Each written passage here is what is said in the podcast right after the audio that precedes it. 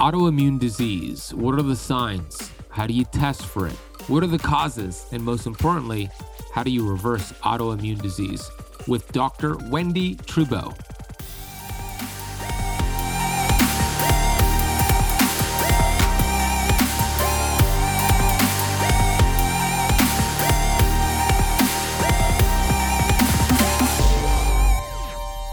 part of the issues with alcohol is that it dehydrates you, and it's called. We, we coined this dehydraging. So Oh, I haven't heard that one before. no, because we just coined the term like two months ago. That's awesome. So dehydraging is the state in which your cells don't function optimally because they're dehydrated. So don't age prematurely because you're dehydrated.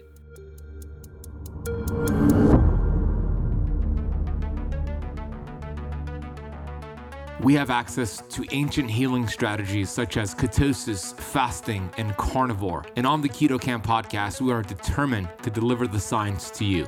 We bring in the thought leaders in this space to have extraordinary conversations so you could apply it and change your life. Your body was built to thrive. Your body is capable of healing as long as you identify the interference and remove it. I believe you are a masterpiece because you are a piece of the master. My name is Ben Azadi. I'm the best selling author of Keto Flex, and I want to thank you for spending part of your day with me.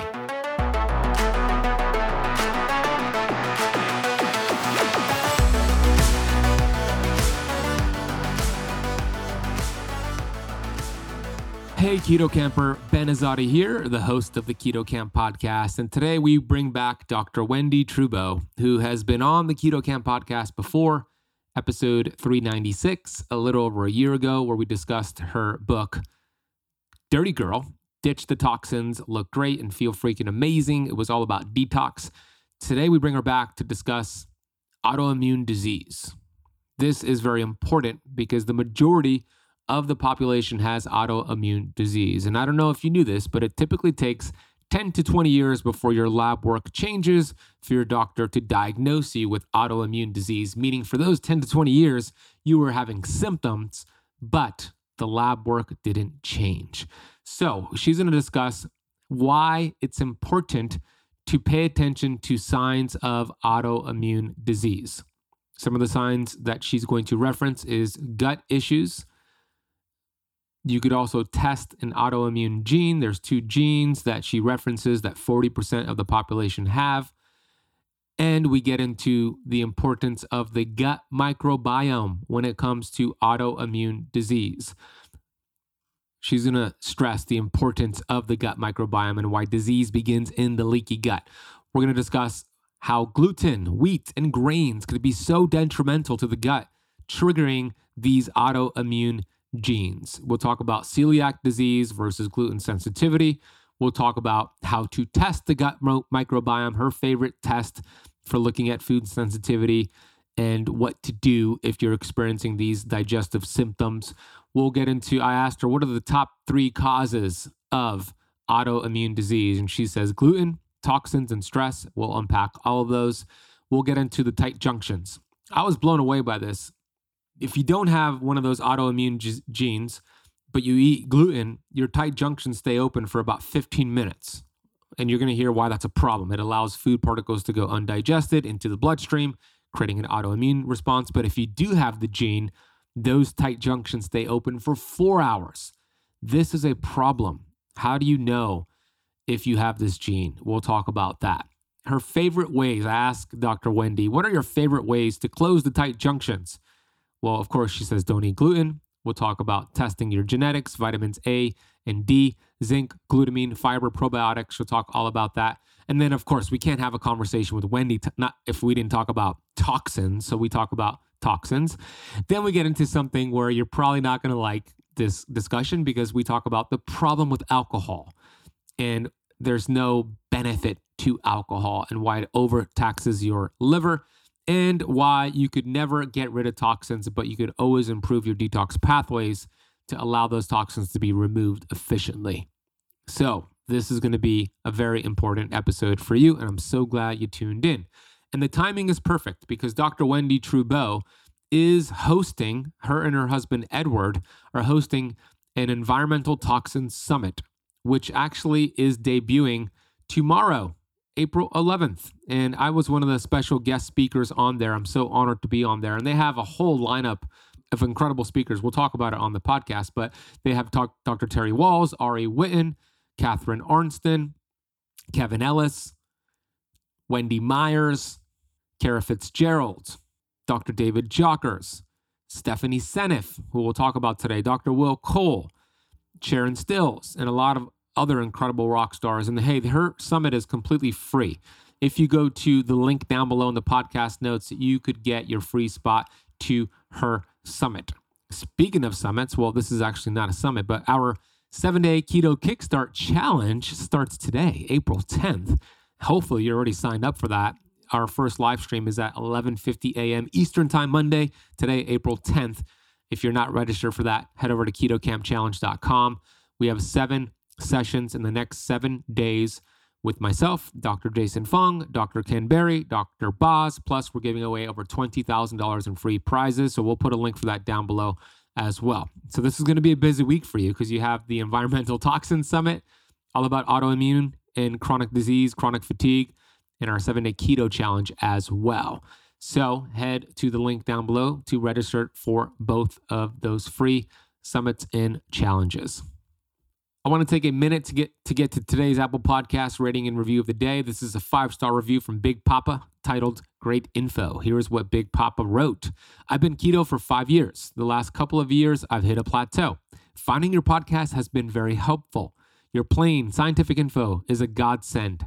Thanks and keep up the good work. Thank you, Big Papa. I appreciate that. Good work to you. Mixing things up, changing things up. That's what you want to do when you hit a plateau. Mix it up. Every great fitness coach and personal trainer knows that. You got to keep the body guessing. Same thing with keto. So kudos to you. And thank you so much for listening. I'm so glad you're enjoying the show. If you haven't left the Keto Camp podcast a rating and review yet, please do so on Apple Podcast or whatever platform you're listening from, and maybe I'll read your review on the next episode. If you want to watch the video format of today's interview with Dr. Wendie Trubow and any of our interviews, head over to youtube.com slash keto camp. Okay, Let's talk about autoimmune disease with Dr. Wendie Trubow. Dr. Wendie Trubow is the president of Five Journeys, a membership based wellness company that uses functional medicine and distinctive method of addressing the five main components of health physical, chemical, emotional, social, and spiritual to develop an all encompassing strategy for vitality and wellness. She is also a functional medicine and wellness provider, a best selling author of Dirty Girl, and a self proclaimed champion for health. Her and her husband, Edward, have an awesome podcast called the Five Journeys Podcast. I have been a guest on there. Go subscribe to it. Here is Dr. Wendie Trubow. Dr. Wendie Trubow, welcome back to the podcast. So good to have you back with us. Great to be here. We ha- always have a great time when we chat. Uh, I have been on your podcast with your husband, Edward, uh, the Five Journeys podcast. Go subscribe to it, everybody who's listening and watching. And uh, of course, you've been on the podcast, my podcast before. And that was episode 396. For those who didn't listen to it, go listen to it. You shared your backstory, your pain to purpose story of uh, heavy metal toxicity, mold toxicity, celiac disease, you know, not being able to get out of bed essentially. Like you were you were in bad shape and what you did to overcome that and the book that you wrote dirty girl what a great title that you have it if you're watching on youtube right behind you. Um, so yeah go listen to that if you didn't hear that episode. And today we're going to focus on some very important topics. Here's where i want to start. I didn't tell you what we're going to talk about. I wanted to make it a surprise. I want to start with autoimmune conditions. We know that there's so many out there. There's probably over 100 and then a whole bunch of others that are associated with autoimmune disease but the tricky part is this, at least for me, and I want to hear your thoughts.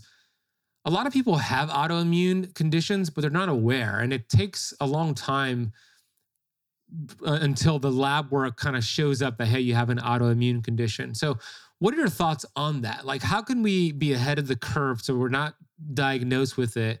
How essentially is autoimmune being developed in the body? So, how does it start? How long does it take for diagnosis? Those are two questions. And third question are what are the main contributors to autoimmune? Okay. Do you know that I'm speaking on this at A4M in May of 2023? Do you, this is i I'm talking about it all starts in the gut, zonulins, gluten exposure, and autoimmunity. That is what I'm talking about. So I love that you surprised me. Okay, so I didn't even know that. What a I great know. synchronicity. Perfect.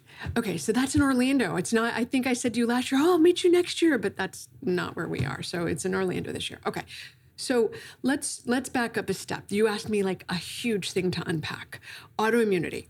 Why is it diagnosed so late? It's diagnosed so late because you have to cross the line. You have to go past what we consider to be a work in progress and development and get to the point where the lab indicators say, okay, you've you've reached that point. So let's use celiac or diabetes. Those are both very clear examples of diseases that you're considered to either have or not, but you are clearly not one day a celiac and one day not a celiac, or one day perfect sugar metabolism and then the next day you're in deep doo doo. That's not like that. You can see both of those coming for years. So, for autoimmune diseases, you see the signs a lot earlier than you get the diagnosis. And that's because the diagnosis is a lab value that you've crossed.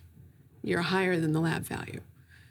But the symptoms happen much before that. So, all autoimmune diseases start in the gut. I'm going to take, I'm going to just put a stake in the ground. All autoimmune diseases begin in your gut. So if you have an autoimmune disease, you have gut dysfunction. Whether you have bloating, gas, diarrhea, constipation, reflux, GERD, or anything else, you have gut dysfunction. Okay. Now, everybody's more or less sensitive to the things that cause a leaky gut.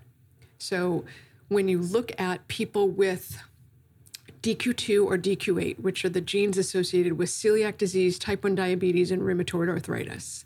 It's particularly DQ8 that's associated with all three of those, and DQ2 is mostly celiac.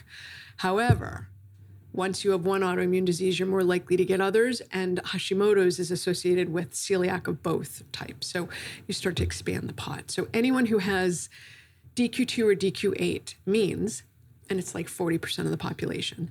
Wow. It, it, I know, right? That's so insane. it's just slightly under one in two people have this gene.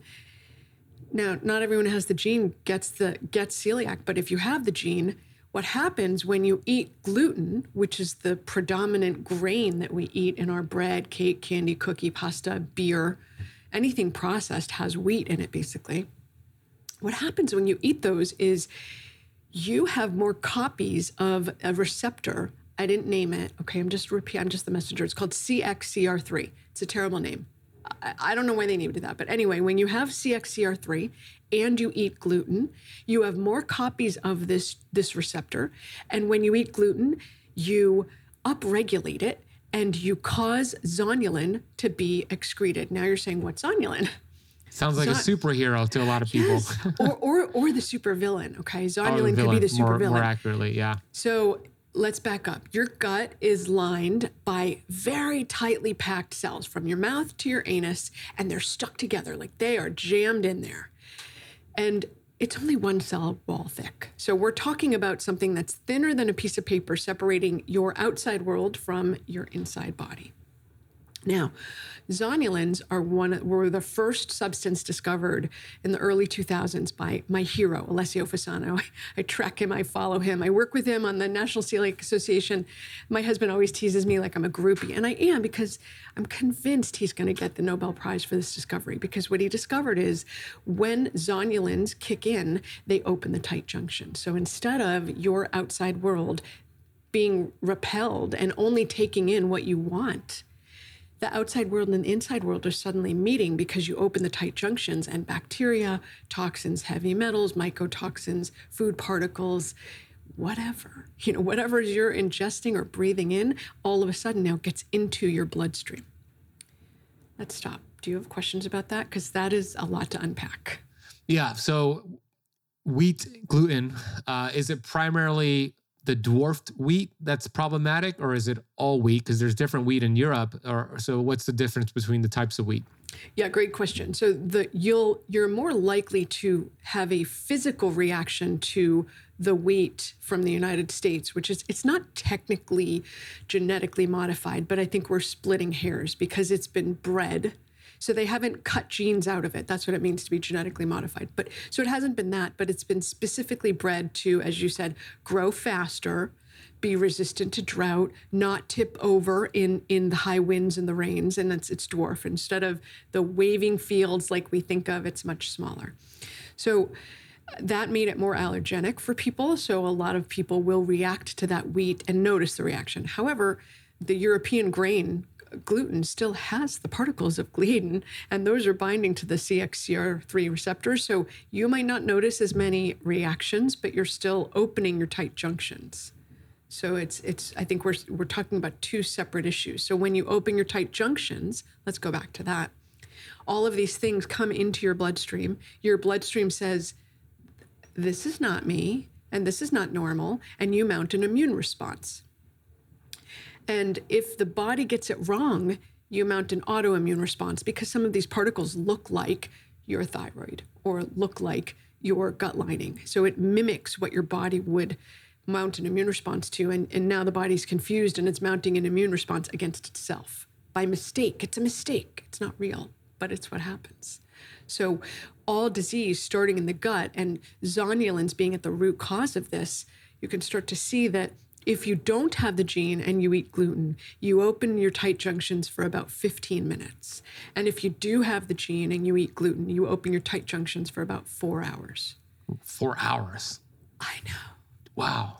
I know. So now layer on, you're someone who has the gene. You eat gluten, and maybe you're eating a standard American diet, which would be what did you have for breakfast? A bagel or cereal? How about lunch? A sandwich or a wrap? With avocado, of course. How about dinner? Pasta with some chicken and broccoli, or maybe you're a vegan, so you have pasta with vegetables. You've now, if you have the gene, you've you've opened up your tight junctions for 12 hours. And and so your your environment has a long time to tweak you because it's constantly open.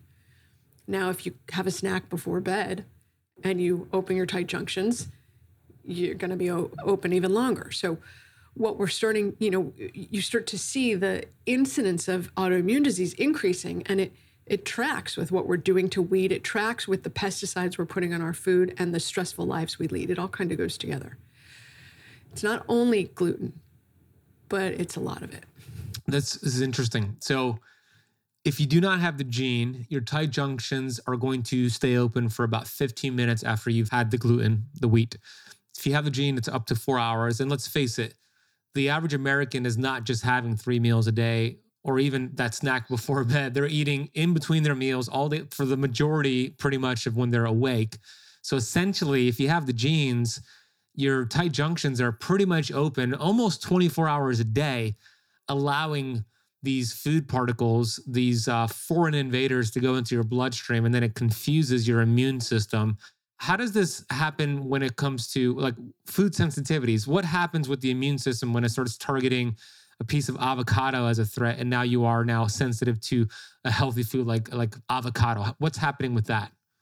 Yeah so what happens is when you have food sensitivities you can have any number of reactions. So it can go you, you could start in the gut and say, okay, I have GI issues, or you could go head to toe and say, my brain's not working. That's more likely with things like foods that contain yeast or sugary foods.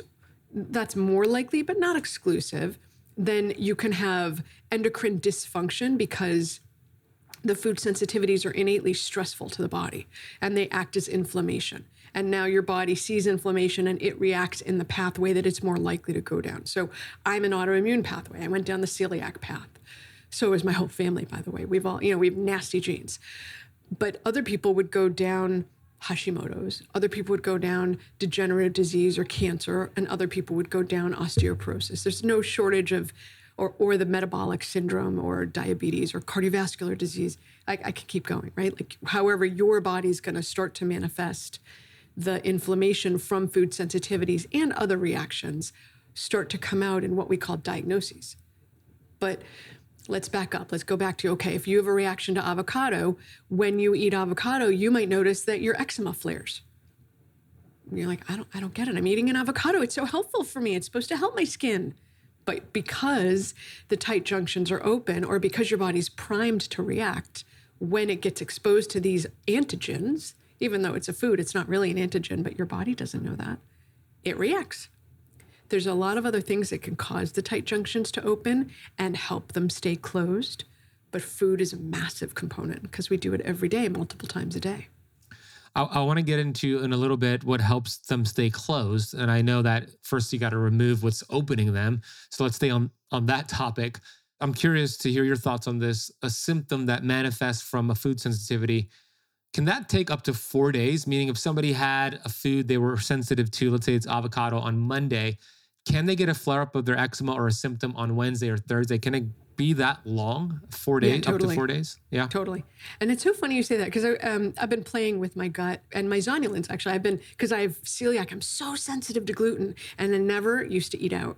And I the last six months I've been doing two different peptides. One is BPC 157 and one is larazotide acetate.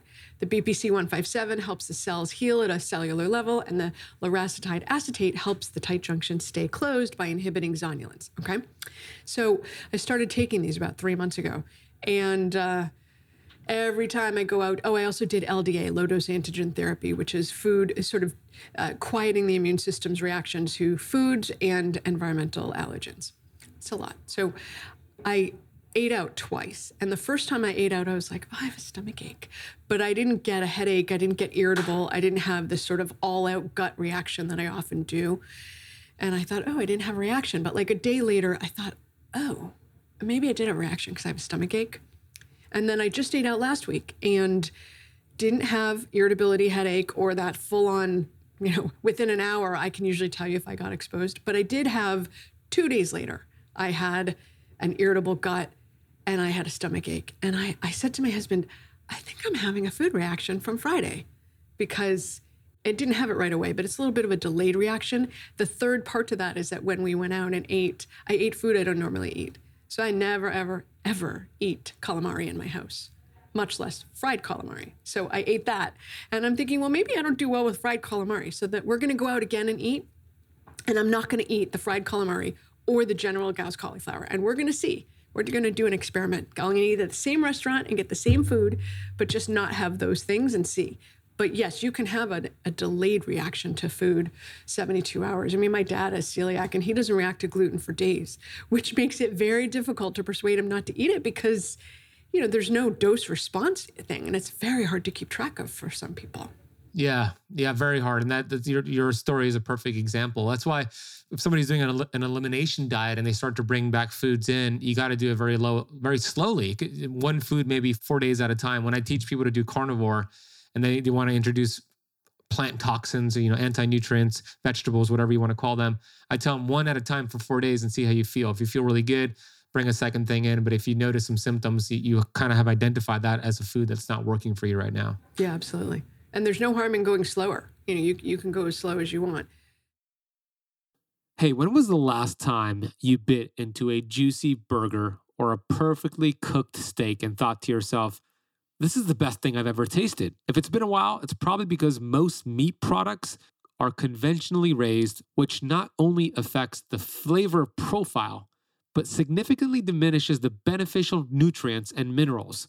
And believe it or not, even products that are labeled as grass fed or ethically raised to make you think they're high quality are often finished on grain or in factory farms, which is why I am so excited to share something with you today that will not only help you avoid the hormones, antibiotics, and pesticide residues that diminish the taste of conventionally raised meat, but could also save you nearly $1,000 over the next year on your grocery bill. And the best part? This may be the best tasting thing you've had in a long time. So, what the heck am I talking about? I'm talking about Wild Pastures Meat Delivery. They provide the highest quality meats from small, regenerative, family run farms here in the United States that prioritize sustainability and animal welfare. Their beef is 100% grass fed.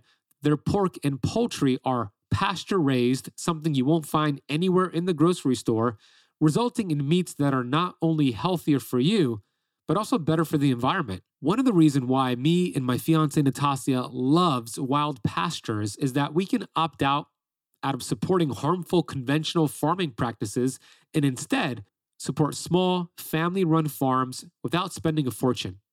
And the convenience doesn't stop there. They offer delivery straight to your door so you can enjoy delicious, high quality meats without even leaving your house. No matter where you are in the lower 48 states, Wild Pastures has got you covered. Not only is this the most convenient way to get your meat products, but Wild Pasture meats are better for you nutritionally and they're higher in the total nutrients, phytonutrients, antioxidants, key fatty acids, vitamins, minerals, proteins, and amino acids.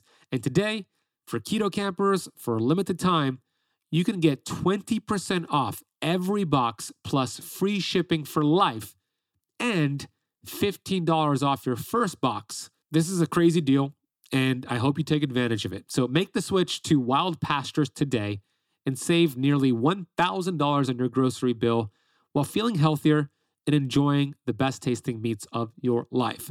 All you need to do is go to the link in the podcast notes down below. Everything is already applied. All you got to do is click that link, customize your order, and you'll have some delicious, healthy tasting meats very soon. Head to the podcast notes down below, click the link, enjoy your wild pastures. Okay, let's get right back to this episode. So, what about testing? Uh, I want to hear your thoughts on testing the gut microbiome. Uh, love testing. There's been love data. I mean, I love data. you're right. And I don't like all the studies out there with the gut microbiome. There's still so much to learn about it. It's just so complex.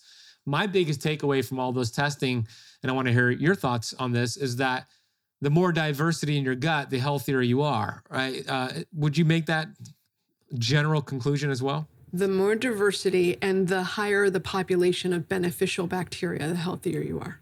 Yes. With that little more diversity, caveat. higher population of beneficial bacteria. So, with that being said, how do we test the gut microbiome? What are your, your favorite ways to test, and what are your thoughts on food sensitivity test? I'm going to answer that first because it's easy. Uh, I love food sensitivity testing. The one we use the most is Alletess. It's actually a Massachusetts based company. Go Boston. And uh, I love them because they have tons of testing, not just food sensitivity, but I like the the price point. I like the accuracy. I like the testing modality. So you can either do a finger prick or a blood test. And it's just easy to use. So I like that. I do it about every two years on my patients because if you do it sooner, it's kind of like watching your hair grow. You don't really see anything month to month, year over year, but then after about two years, you can compare it. And uh, I'll tell you, I had my food sensitivity testing done early in COVID, actually. And I called them and I said, guys, I love you to pieces. Is there any possibility you made a mistake with my blood test and attributed it to someone else? Because it looks really good. Like, I've never had a food sensitivity that looked that good. So I'm just curious, you know, could it be that? And they were like, no, Wendie, it has your name on it, right? It has your name, it's your sample. We processed yours and put it together, and that's how it goes. And I was like, wow. So when I first got the food sensitivity test, you know, 15 years ago, more than 50% of the foods were red meaning I was reactive to them, and I was reactive to them at a highly reactive level. This most recent one, less than a quarter were red, and they were all one. And it was such night and day. So you can absolutely heal the gut. I love food sensitivity testing as a marker for a guidepost. It's not the holy grail, but it's a good guidepost. Like where do you go? And then stool testing. Wait, before before we get to stool testing, the food sensitivity testing, what was the name of that one you mentioned again? Alletess, A L L E T E S S. Alletess. Okay, got it. So you're saying I'm kind of skeptical on food sensitivity testing, and here's why. I've never done this test, so please, it's not this test that I'm skeptical about. But I have done food sensitivity testing on myself, and I've done it on clients in the past where just out of curiosity, do it one day, finger prick, and then do it a week later, and then do it two weeks later, and it and it changed in, in that amount of time, and it made me think that the gut microbiome is so the tight junctions are going in and out that it's always going to give me a different result. It's not going to. It didn't give me good feedback, and I and I kind of had a sour taste towards it because it kept changing. It was like one week I said I could have these foods, the next week I can't, and then it goes back. It was too many variables to me, and I thought it wasn't a good test because of that. You're saying that with, would be crazy making. Yeah, exactly. so like, with this one, if you did the same test week after week without making any changes, you should see the same data. Is what you're saying? You should. So it's an IgG test. So it's measuring the antibody levels in your blood. And it's measuring, and what I say to people is it's measuring what's getting through the lining of your gut into your bloodstream, and your body's then developing antibodies against. So it really shouldn't vary week by week because unless you've done uh, you know, we're running our Feel Freaking Amazing program. It's an eight week program with an elimination diet and a detox your life. Pro- it's all sort of smushed into one. So, okay, if you did that at the beginning of the program and then eight weeks later, you might notice a difference because you've eliminated the top allergenic foods from your eating plan for those eight weeks. So that might show it. But because it takes about three weeks for the IgG antibodies to go down, unless you hit that magical three week mark and the patient hadn't told you their change in diet, you really shouldn't notice something appreciable be- between one and one more week because it's it's measuring IgG, which, which is longer term. And that's why I say to people, this isn't the holy grail. If you eat something all the time, you will show up as reactive to it.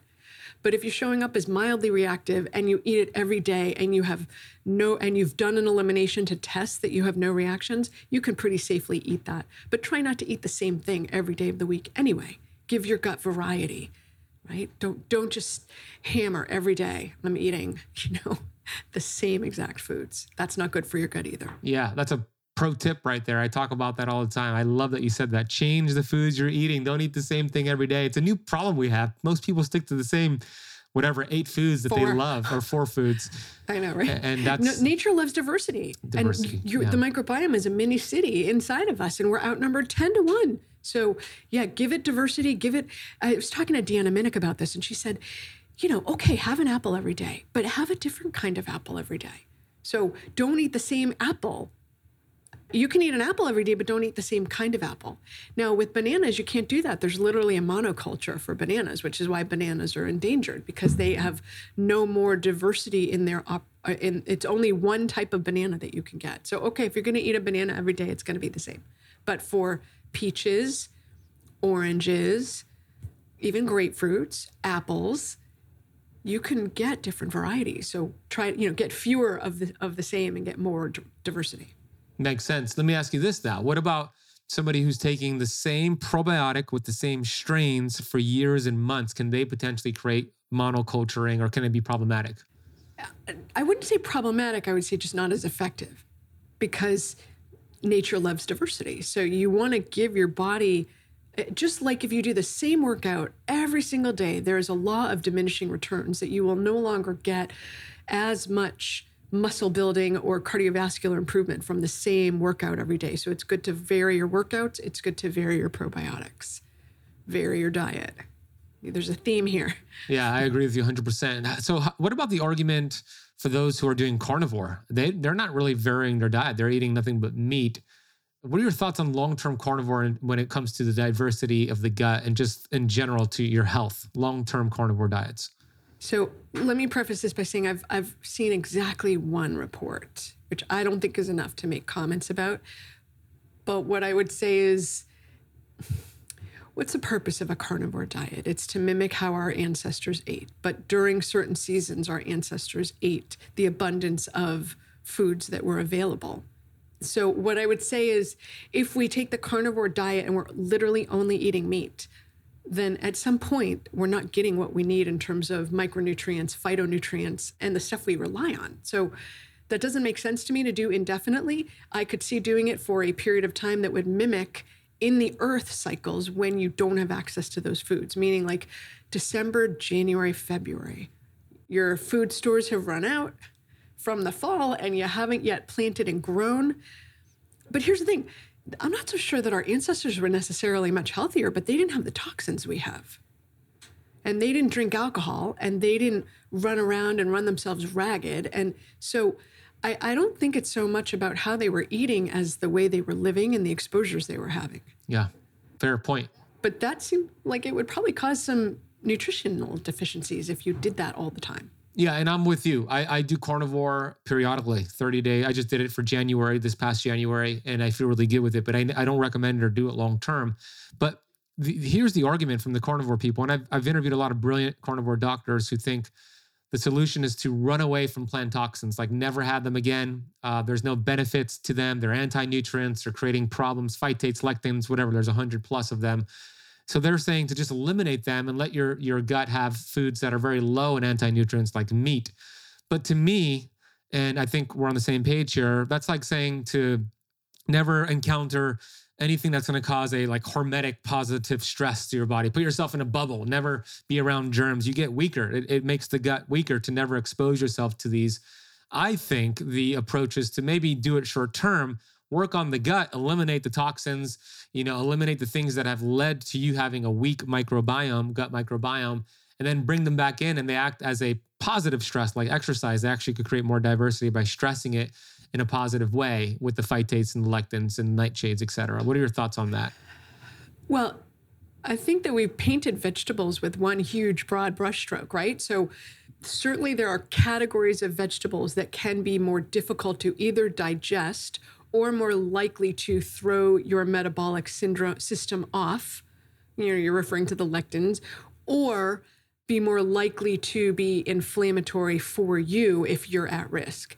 But I wouldn't say across the board all vegetables are bad. You know, so I have a, I, nor would I say to anyone meat is bad. So I don't like painting any category except I would say that about alcohol. I can't yet make any argument for alcohol for any good outcome. So I, I can't say, oh yeah, it's great to drink alcohol because blah blah. No, it's it's still a poison. So uh, and sugar, I would say sugar has alcohol and sugar are the two I wouldn't call them food groups, but food categories that I can't make an argument for in the positive. But everything else, I think there's a place for it. We're going to circle back to the alcohol part. I had that in my notes actually, because I want to bring some things up with you. Because I'm with you on the alcohol. I don't drink, but I want to talk more about that. But I want to stay on the conversation here. You mentioned that Atlas test, and I'm going to do that test personally. I think test. ALA test, excuse me. I will do that uh, personally. It sounds interesting. Then you talked about uh, stool testing for the gut microbiome. So, what are your favorite stool tests?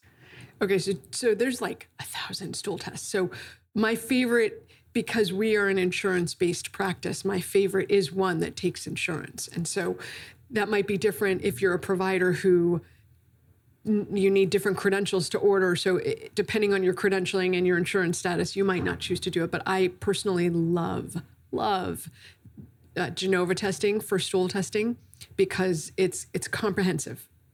It's called GI effects it covers everything. And because I'm a gynecologist and I'm also looking at how are you processing your hormones? Are they proper? Are you at risk for estrogen dependent cancers or estrogen dominance? And I don't see men, but men are at risk for it too. I like that it also gives the evaluation of beta glucuronidase, which is telling me how are you processing your estrogen and are you at risk for recycling toxic estrogen? So that gives me gives me insight into what's happening in there. So uh, that's my favorite. It's uh, 179 to two to 400, depending on what insurance does and doesn't cover. But that's it's it's head to toe. You know, covers everything. Yeah, I've heard great things about that test. Yeah. I know a lot of my Love colleagues it. use them. I, I, I, usually use the um, G, uh, what is it called? The Vibrant Wellness Gut Zoomer. Yep. Uh, that's the one that I've used. Yep. Does this test give you a diversity score? Give you an idea no. of your diversity? It, it, shows you the diversity. It doesn't give you a score okay. per se, but it'll it it categorizes your uh, bacterial balance, the dysbiosis, inflammation, digestion. Now I'm thinking of like there's five categories, and I'm very pictorial. So like dysbiosis, inflammation, digestion.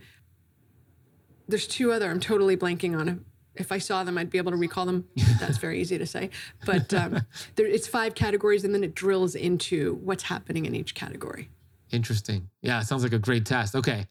That's good to know. All right, so we we talked about what's causing uh, leaky gut autoimmune. Do you think number one it's the gluten and the and the the wheat? Is that the number one thing that's causing the tight junctions to open, or or is there something else up there with the wheat? I don't think I can pick just one, Ben. Like I'm not, I'm not committing to one. So I would say top three, no particular order. Okay, no particular order. Top three. Go ahead. No particular order. Top. So we've already talked about gluten, toxins, and stress. The, okay. Those would be the three that I would say are contributing to autoimmune disease in the largest way. Eh, all sort of different pathways and, and uh, rationale, but those would be my top three. Okay, I like that. So gluten, toxins, and stress. So toxins, which toxins specifically are the main culprits that lead to this problem? Yeah, yes you can't really slice and dice it that way. Um, I don't mean to be combative. I'm sorry. I sound like I'm really. No, no, you're not. I'm not you, I don't feel. You can't slice and dice it that way. So it's not like you can't walk through your day and say, oh, today I was exposed to flame retardants, but not plastics. There was a recent article in the New York Times about a reporter who tried to go a day, one day, 24 hours without plastics, had something like 350 violations because he couldn't he couldn't use a computer because of all the components. He couldn't ride on the subway because the seats were plastic. But then he brought his own his own stool. He couldn't eat the food because it had a plastic sticker on it indicating it was organic, not organic, with the with the P, PC codes. So eh, you can't really walk through your day and say, here's what I was exposed to here and here's what I wasn't exposed to, because it doesn't work like that.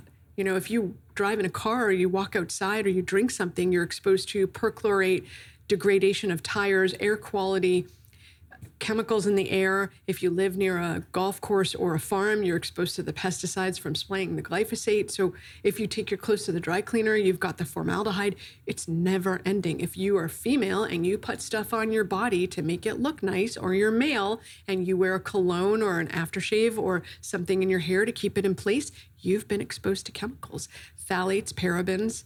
So you really can't say what it was because you can't tease out what your exposures are.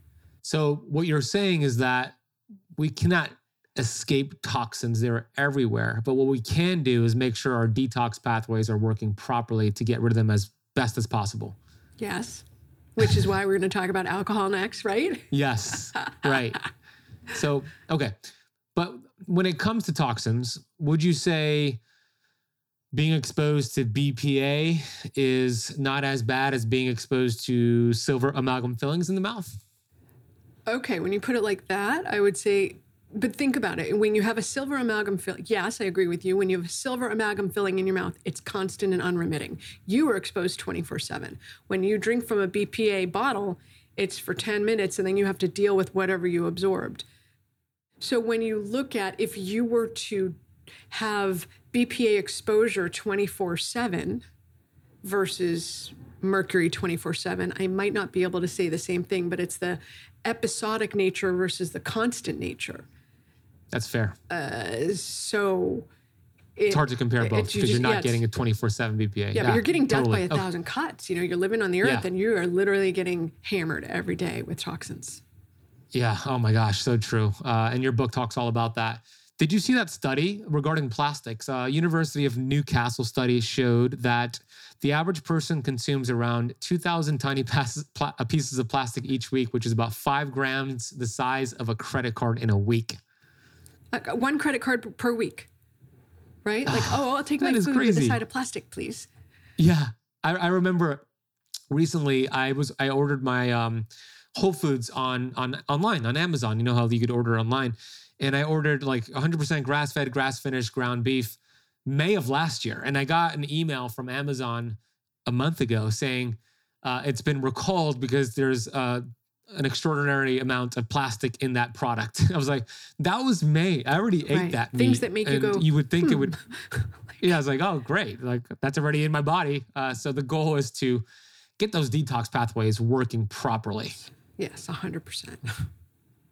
Hey, Keto Camper, there's something that I do every single day to supercharge my mitochondria to help with inflammation and soreness from a workout, and that is the use of red light therapy.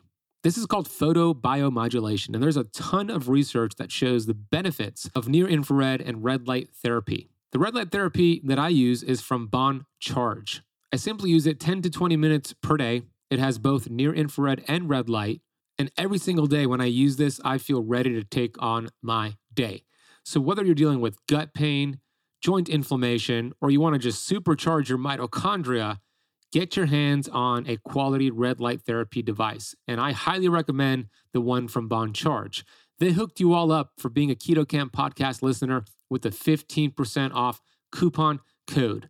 All you need to do, check out this product and all the wonderful products they have available, is to go to boncharge.com com slash ketocamp and use the coupon code ketocamp at checkout to save 15% off your order. We will drop that link and coupon code in the podcast notes. Go check it out and let's get right back to this episode. Okay, the third one was stress. When we talk about stress, there's three primary areas of stress there's mental emotional there's physical and then chemical which is part of the toxicity piece so what are you referring to when you talk about stress mental emotional All of stress all of, all of that and, and toxins What's are a happening? stressor too. Okay, so you so let's I can't remember. Did I share this example with you? My husband and I went to Florida. No, sorry, we went to California and we were traveling from uh, Palm Springs to LA. So we were driving, and they have these massive barriers. Have I shared this with you? I don't think so I can't remember. share it They had these massive barriers on the left. We were in the left hand lane, and they had these 10, 12 foot barriers, cement barriers. Like you could not drive a truck through them. They, they were oh there yeah for good. i remember the story now but share it again for those who didn't hear it before Okay, so this is your first time. If this is your second time, I'm sorry. If it's your first time, welcome to this. Okay, so I've been working on my gut health, my adrenal health for 16 years. And I'm in the car with my husband. My kids are with my mom back in Palm, Palm Springs. And out of the corner of my eye, the car next to us is just driving. They're kind of right in front of us to the side. And then the car next to them is similar, that they're just slightly in front of them to the side of them. I see the car two lanes over swerve into the car in front of us. And I know they're going to swerve into my lane. So I start yelling, brake, brake, brake, brake, brake, brake, brake. And my husband, God love him, he's been with me for long enough. We've been married 20 years. And so he does. And he brakes. And the car next to us that was here swerves right in front of us, but doesn't hit us. Nothing happened, Ben. Nothing happened. But for two days, I was jittery and anxious, and my digestion was off because your thoughts are powerful enough to set off a cascade of events in your adrenal, liver, and gut that will either tank you or make you amazing. So, simply having a thought, oh my God, we're going to get into this accident, and we couldn't swerve to the left. We had to go, we could only stop or go forward. There, there were no other places for us to go. So, just having those thoughts. So, you have this thought like, I hate my boss. Oh, I have to have a meeting with my boss. I hate my boss. Oh my God. Here you are down the pathway of your adrenals are jacked up. They say to the liver, don't detox because, guys, we're, we're a, a lion's about to eat us at this point. We're not going to detox. And then the liver and, and the adrenals say to the gut, whoa, digestion is not a priority right now. So you shut down digestion, you shut down detox, and you're pumping out cortisol and, and epinephrine to save your life because you think that you have to save your life. This is what, so that's mental and emotional. Then there, you know, physical, say we had gotten in a car accident. Not that I think I'm going to get in a car accident, but I do get in a car accident. When you have massive stressors that occur, like a car accident, but it could occur, it could be something much more minor that you experience as major. So a job loss or a breakup. You're, ex- you can develop leaky gut just from those experiences. So stressful physical experiences can cause leaky gut and it can take months to heal from because you're you've jacked up the system. Yeah, powerful. Uh, it's so important because we have the average person has about 60,000 thoughts a day. And a lot of those thoughts are these negative, what I call stinking thinking thoughts, it's going to create leaky gut. It's going to create some problems. So we want to address that. We want to address the causes, the three main causes in no particular order. We have wheat gluten specifically, toxicity, and these stressful periods of time, whether it's physical, chemical, emotional. Now, what are your favorite ways to get those tight junctions closed? You mentioned the peptides, but what else are you doing? Okay, I love this conversation. So let's take a deep breath. So, first off, don't eat gluten.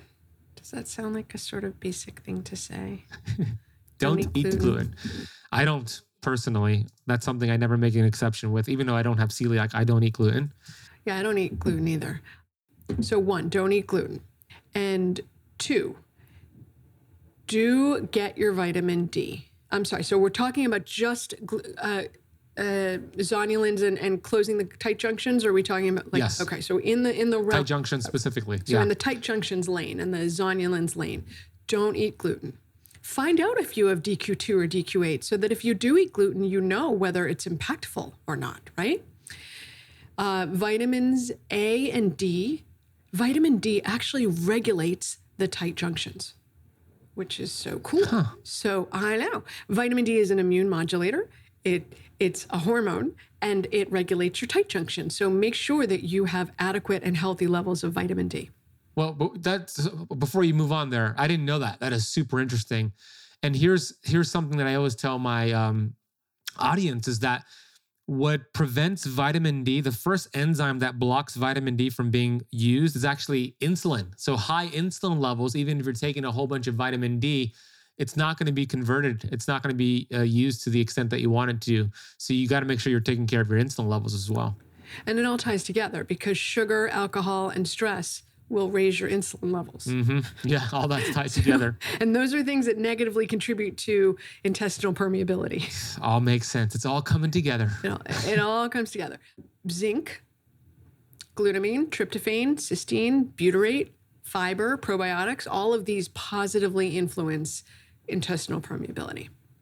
And then the only thing I didn't mention in the things that negatively impact intestinal permeability is um, high fat. So so that negative affect intestinal perme- permeability, high fat, specifically what type of fat? You know, I need to look that up. So I'm not okay. clear that it really drove into what kind. So I'll need to look it up because I know you're keto. Now you do a lot of keto. Here's the, a lot of people that do keto don't do it the way I think they're eating the wrong fats. They're eating a lot of the, the polyunsaturated fats that are more oxidized, and I could see that definitely contributing. So I'm wondering if it's more that or is it monounsaturated or saturated? So I'm wondering the type of fats, but explain why. What, why is it high fats?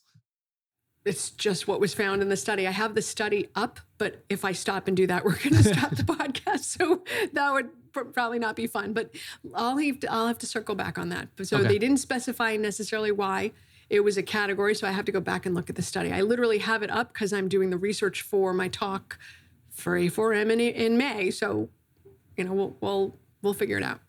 Yeah, and if you could send that to me, I'd love to look at that too. I have seen studies that show high fat diets can increase um, LPS, and I'm wondering if they also saw that. But a lot of those studies were referring to more of like the PUFAs, the polyunsaturated fat. So I want to know if it's more of that or the saturated monounsaturated. But that's interesting nonetheless. Yeah, I'm not sure. I'll have to look.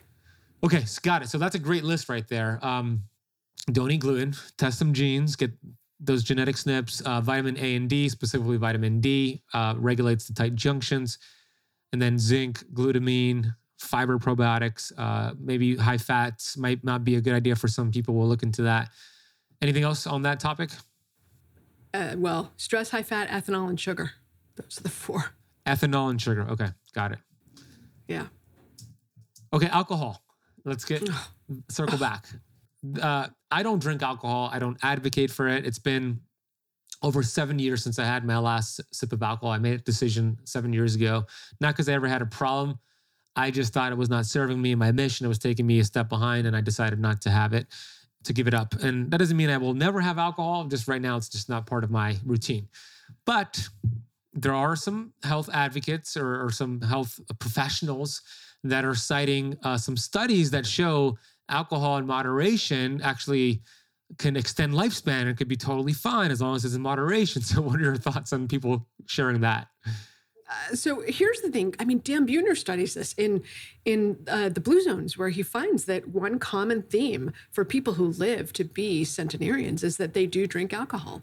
Yeah, uh, right. not every every community he found, but that he did find that alcohol was present. I really think it comes down to you how do I say this? Most of us are experiencing death by a thousand cuts every day for toxins exposure. Now, okay, Ben, I don't drink alcohol either. I stopped. Um, I stopped right after my second child was born. We went out for my father-in-law's birthday. I drank a whole bottle of sake myself. It was delicious, but it took me a month to recover, and I wasn't hungover. I was logy. And I decided, okay, if if a, a, really big hit of it is taking this long to recover for, then then I wasn't in functional medicine yet either. Then a smaller amount is doing the same thing, but I'm not noticing as much. I'm not going to drink until my adrenals are in a stage where they can handle it. And I don't really like the taste of anything except Manischewitz, so that was like easy. I'm not a big drinker, so I haven't drunk in 16 years. But it's not like a moral thing. It's more about if I said to you, Ben, I have the best thing for you. I have a glass of poison. It, it might or might not taste good to you, but it's going to impair your liver. And when you get exposed to it, your liver is not going to do its typical work.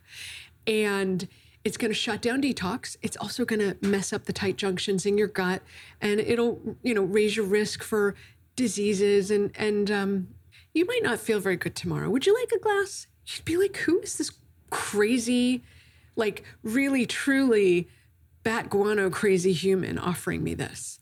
But this is what happens every day. People drink alcohol, but it's a glass of poison.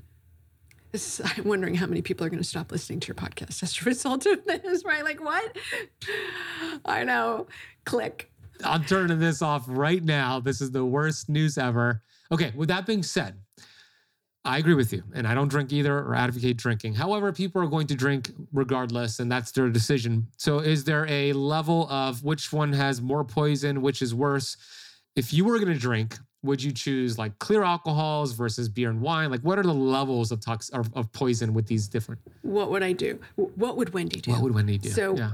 uh, what I would say, what Wendy would do if Wendy were a drinker is Wendy would a not as a female, not try. Okay, as a genetic female. Okay, I don't care how you identify. If your chromosomes are XX, you don't process alcohol as well as XY. So, if you can have two drinks, I could probably have one. So you can't keep up with the X, Y's in your life.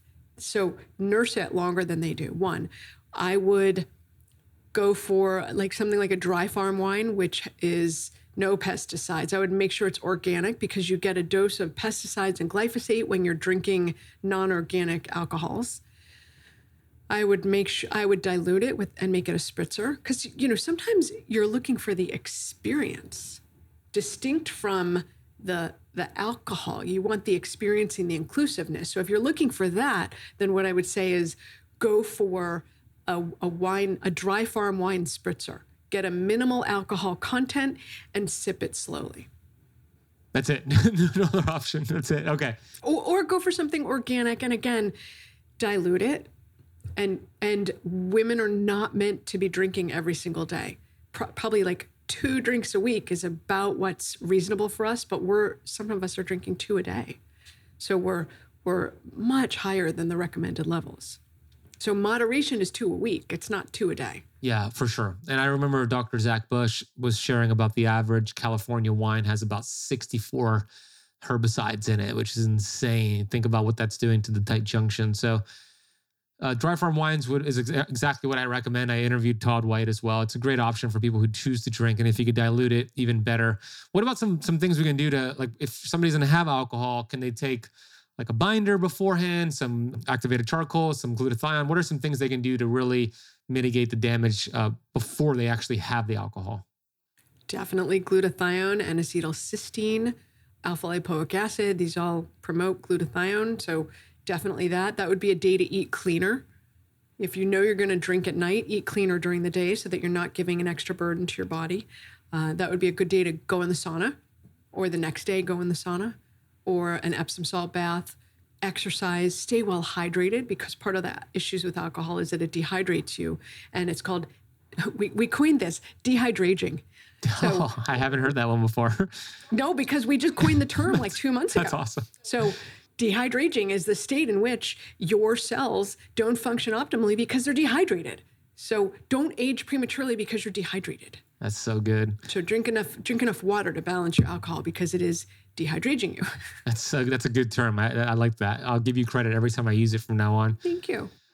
What I've noticed when it comes to people who have these vices like alcohol in excess, uh, I'm talking about, and just bad, um, unhealthy behaviors, is that they're not really clear on what's important to them. They're not really living a life on purpose with their purpose, which kind of goes back to the mental component. And I, what I mean is this uh, I'm going to relate it to a quote and then I'll explain more about what I mean.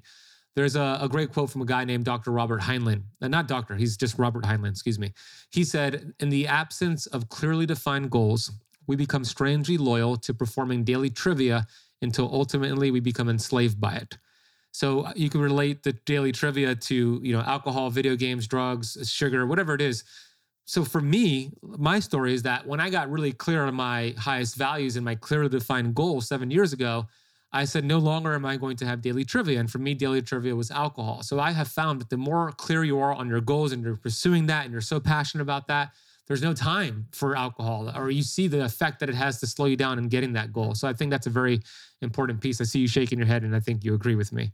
Yeah, I do. And I think the other part of it, Ben, is I don't believe that anyone is bad or wrong. I think you know, you do what you grew up doing or what your your social group does. So if you're not around people who for whom it's normal to avoid alcohol, and if it's normal for you to drink and it's expected, that's just how life is, right? You might not even question it. So it's not even a vice, it's just the color of the water, the way it is. So, what I would say is when you start to become committed to and focused on your health, alcohol may need to take a lesser role because you can't be optimally healthy unless you've gotten rid of all your toxins and you can keep up with the onslaught. And because alcohol serves as such a negative factor for that, right? If, if you're having two glasses of alcohol a day, you're not detoxing except from the alcohol. You're now sort of blinders are on, focusing on, oh God, I got to get rid of the alcohol so I don't get alcohol poisoning. You're not doing the other thousand al- uh, chemicals that you've been exposed to in the course of the day. So it really does shut down the system. So it depends. You know, if you're, look, if you're optimally healthy, you can handle it. You and I can't. So if you fall in the, I call that strong like bull or strong like mouse. I'm strong like mouse.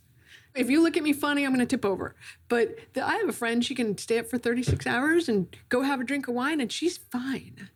Or at least she was 20 years ago. She said to me now, it's a little bit harder now for her because she's aging and she's less resilient. So you can take things at different stages of life. Yeah.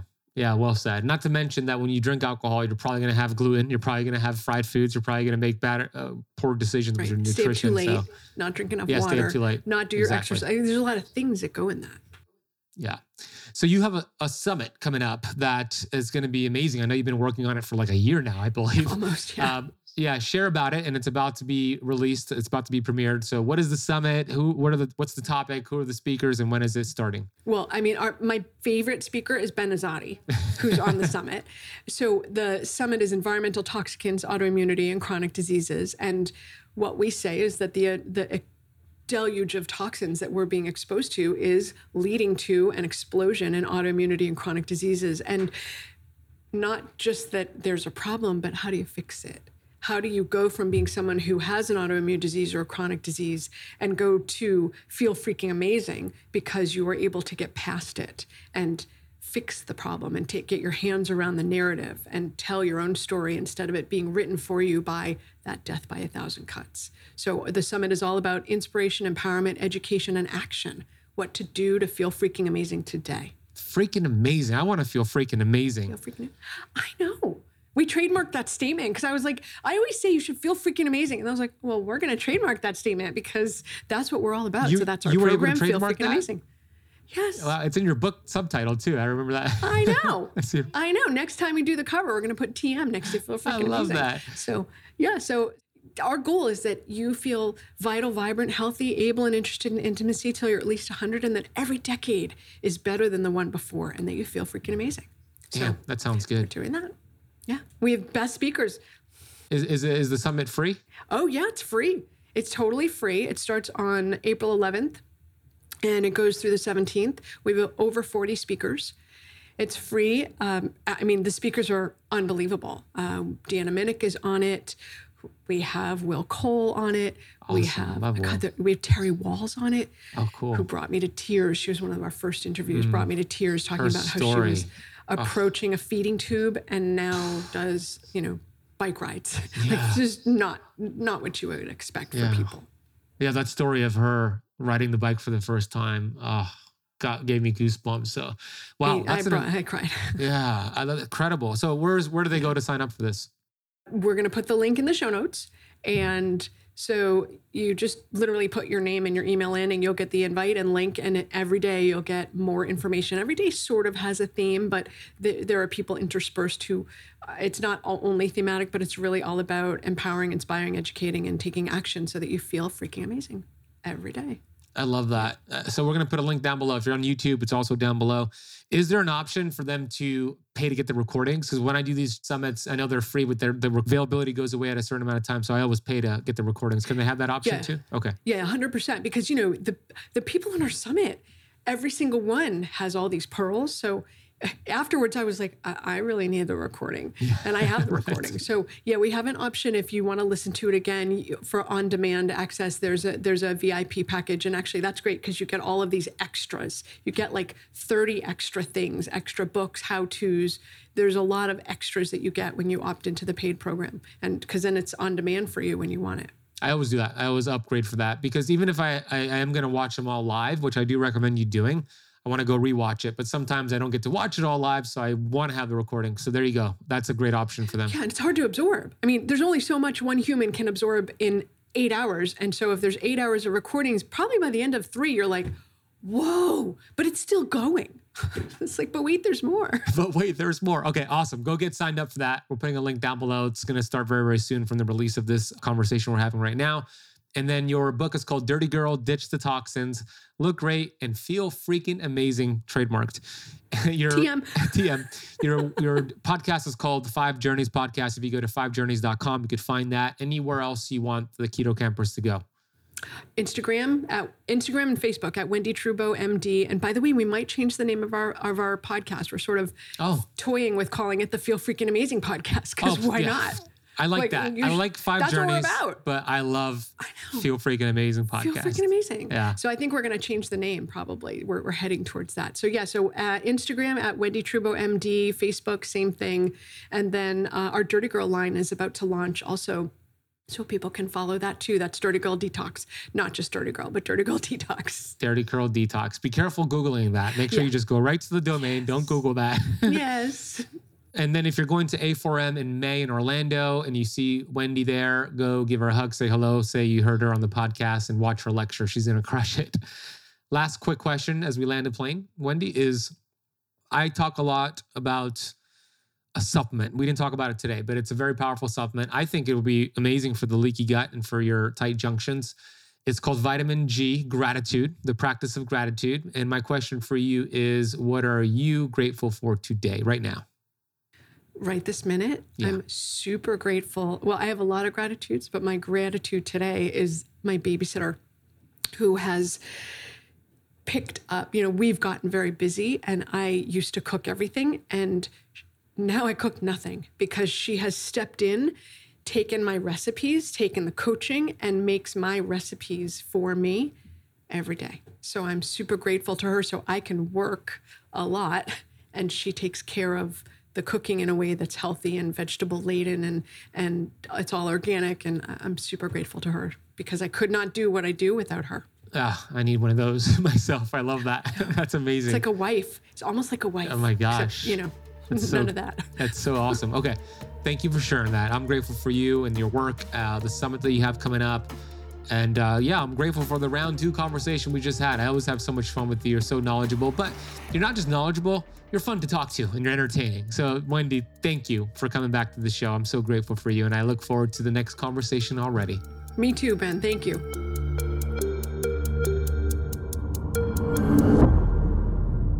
Well, thank you so much for listening to that conversation with Dr. Wendie Trubow. I hope you have a clear understanding on the root cause of autoimmune disease and actionable steps to reverse it. Go get registered for her summit, the Environmental Toxin Summit. It's free. It starts April 11th, tomorrow. We'll drop that link down below. If you want to watch the video for- format of today's interview with Wendie, that is on our YouTube channel, which is youtube.com. Her website is fivejourneys.com. She has her Five Journeys podcast. Her Instagram is Wendie Trubow MD, and we'll reference all of that down below. Her book is Dirty Girl. We'll also reference that down below. If you're not registered for our seven day keto kickstart challenge, it started today, and you could still register for it by going to ketocampchallenge.com. Please share this episode with a friend, share it with somebody you know who has autoimmune disease, leaky gut, digestive issues, and consider leaving the show a rating and review on whatever platform you're listening from today. Thank you so much for spending part of your day with Dr. Wendie Trubow and myself. I'll see you on the next episode.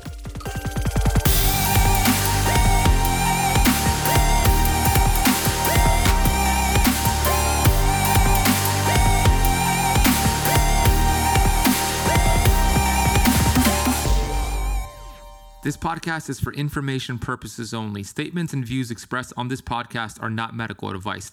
This podcast, including Ben Azadi, disclaim responsibility from any possible adverse effects from the use of information contained herein.